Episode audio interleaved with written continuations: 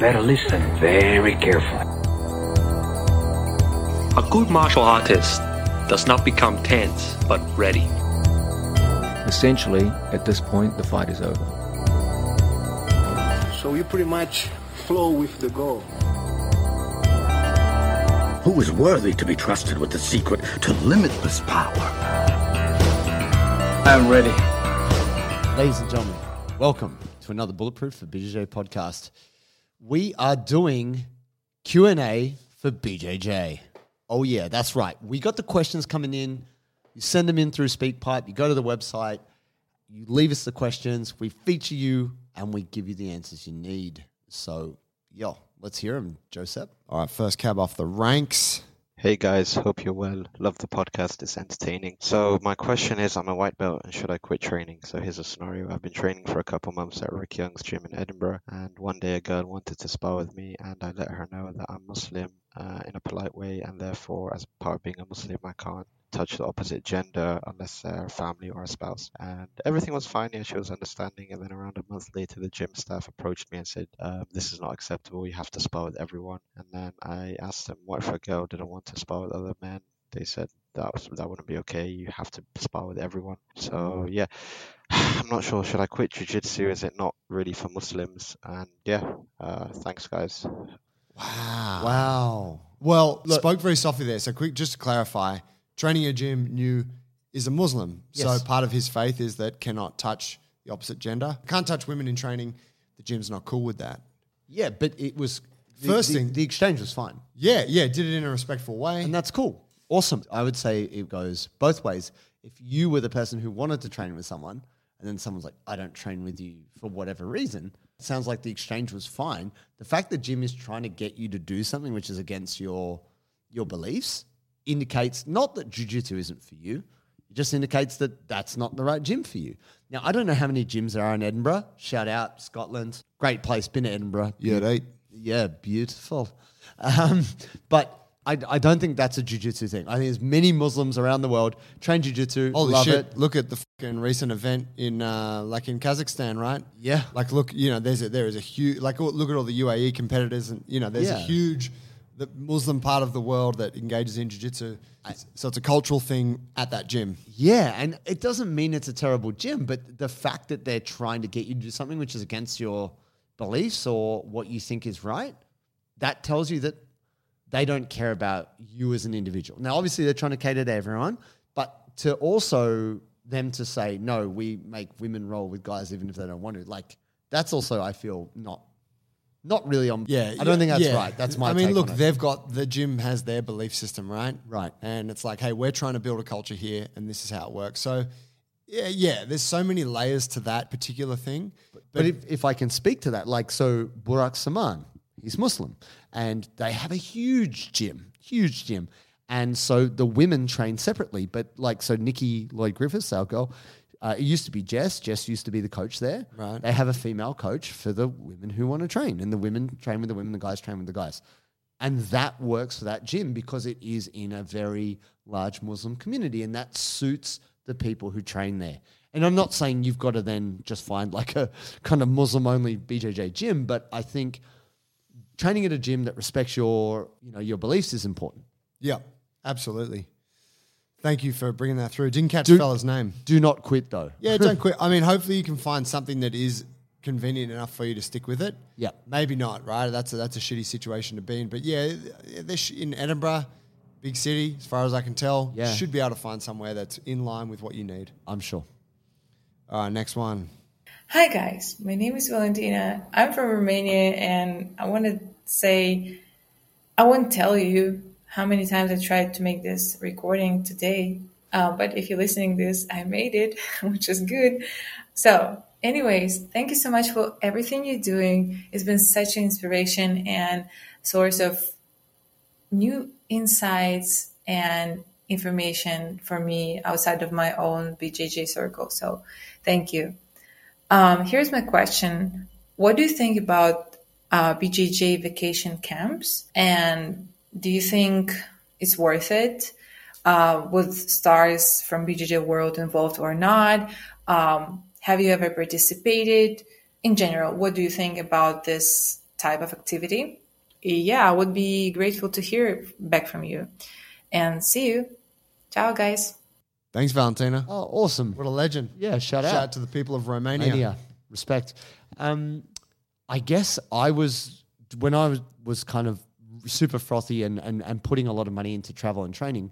I was doing it before there was like World's BJJ camp. There wasn't like oh go on a holiday and hang out with these five superstars. Yeah, it Like, wasn't organized in it way. wasn't a thing but i created it for myself i went to brazil i went to a place where there was multiple world champions and i hung out with them i ate lunch with them like i really i put myself in that situation and i benefited dramatically because i got to see them as human i think the thing is when you never spend time around people outside of the internet you don't appreciate that they're human so I think the nice thing about that is you come to understand that these are people who are just super dedicated, dedicate their whole lives to a thing, and they're awesome at it.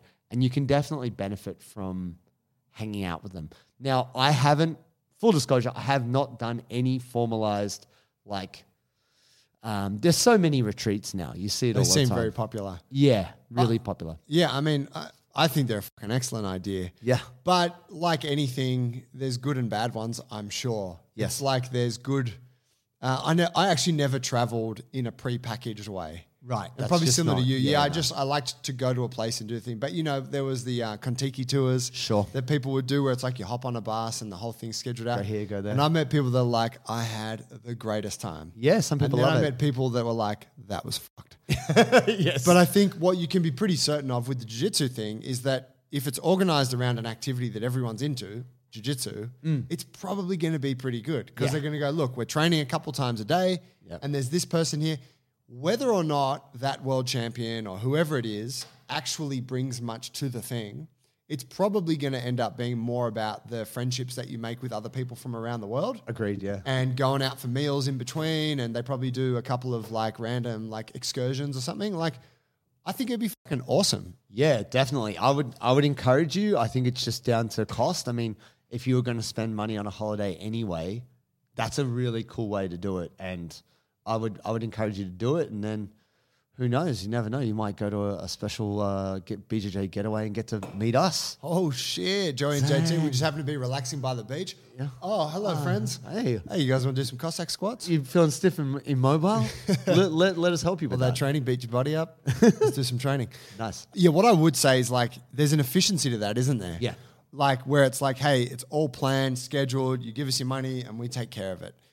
I remember when I went to Rio and stuff and I was like, got into train there. I had an amazing experience, but it took me a lot of time to find the gyms.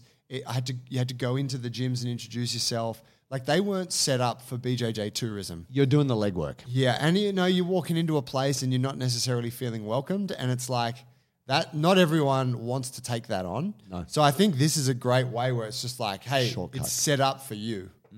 Yeah, I think that's perfect. And you know who you're going to see. So I think having some certainty about who you get to work with and roughly what they'll be talking about is also really helpful. So you should definitely do it. All right, last one here. Hi guys, uh, Hans, personal trainer and blue belt from Norway, but working out of San Francisco.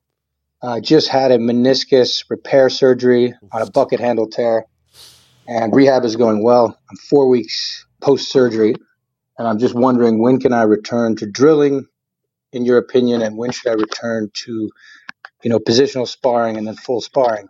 Thanks, guys. Take care.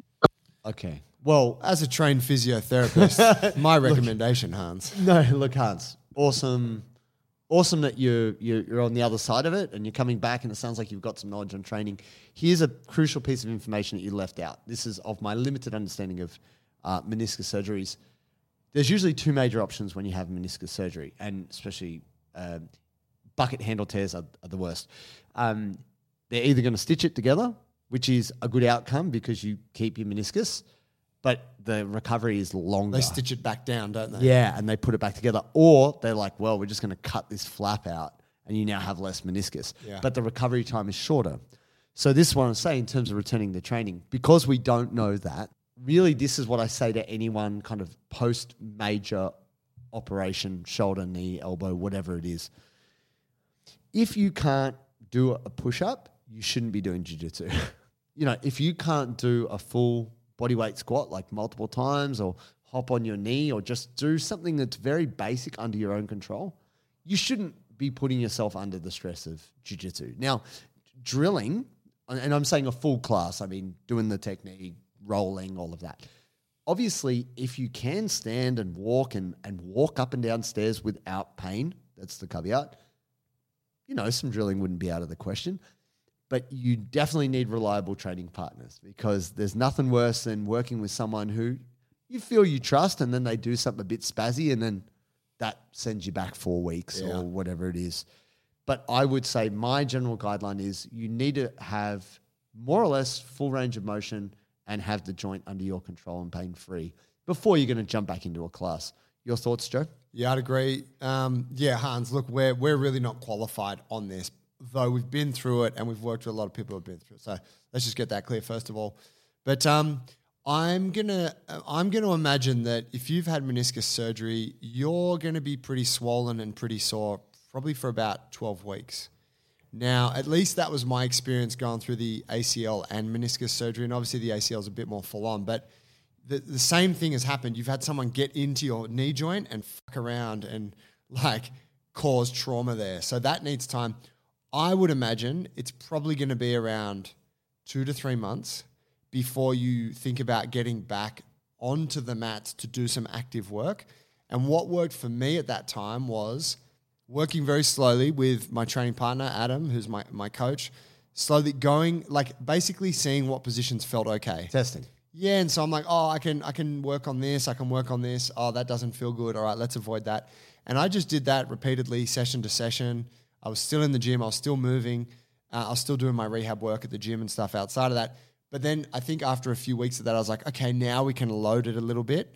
And it was just this gradual process. So I think you need to give yourself, you know, a similar kind of time frame in terms of like, well, almost don't give yourself a time frame. No, no. Go back in. Be start- patient. Yeah, start testing out some shit. And and like there's a huge difference between I want to drill some top position and passing stuff versus I want to work on my butterfly guard and close guard. Oh. Like for the knees, right? Jams you in. Yeah, so maybe in a few weeks' time, you're back doing some top position. Mm. But maybe you're not doing butterfly guard or close guard stuff for like a couple of months. And also, this is just my own memory of what Joe's told me, you know, just having from woe to go.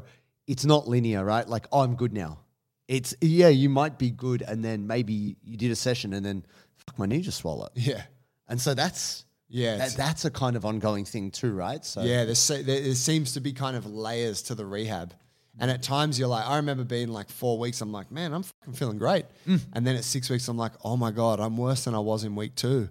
You know, and it's painkillers, all that bullshit. So, yeah, knowing, I think that's a really good way to look at it. It's not linear. Expect that it's going to be at least fucking, you know, 12 weeks Yep. before you're feeling kind of normal. And um, take your time, man, because shit, whether they cut it out or they stitched it back up, you definitely do not want to fuck up whatever else is there. So give it the time to heal. I think too, if they've stitched it back down, it takes longer. I think it I think it legitimately takes three to six months for the for that like for actually where they've stitched and stuff for the bone and shit to to like reform. Yes. So you really have to respect that, and your physiotherapist or whoever your specialist is should be able to guide you on that. we always recommend anybody like like we say our our uh, our advice is informational. It's not medical advice right? Like it's just Yeah. a mate just giving you their opinion. But simply having someone to help give you feedback as you go that is one of the most helpful things you can have. As a personal trainer you know you give people feedback about their exercise and training you're going to need somebody to help you get through that rehab journey. Good luck, man. Hey, um, thanks, guys. If you want to leave us a voicemail, like JT said, go to the website, bulletproofforbjj.com, hit the podcast tab, and record us a voicemail, and we'll feature you on the next Q&A episode. Peace. thanks guys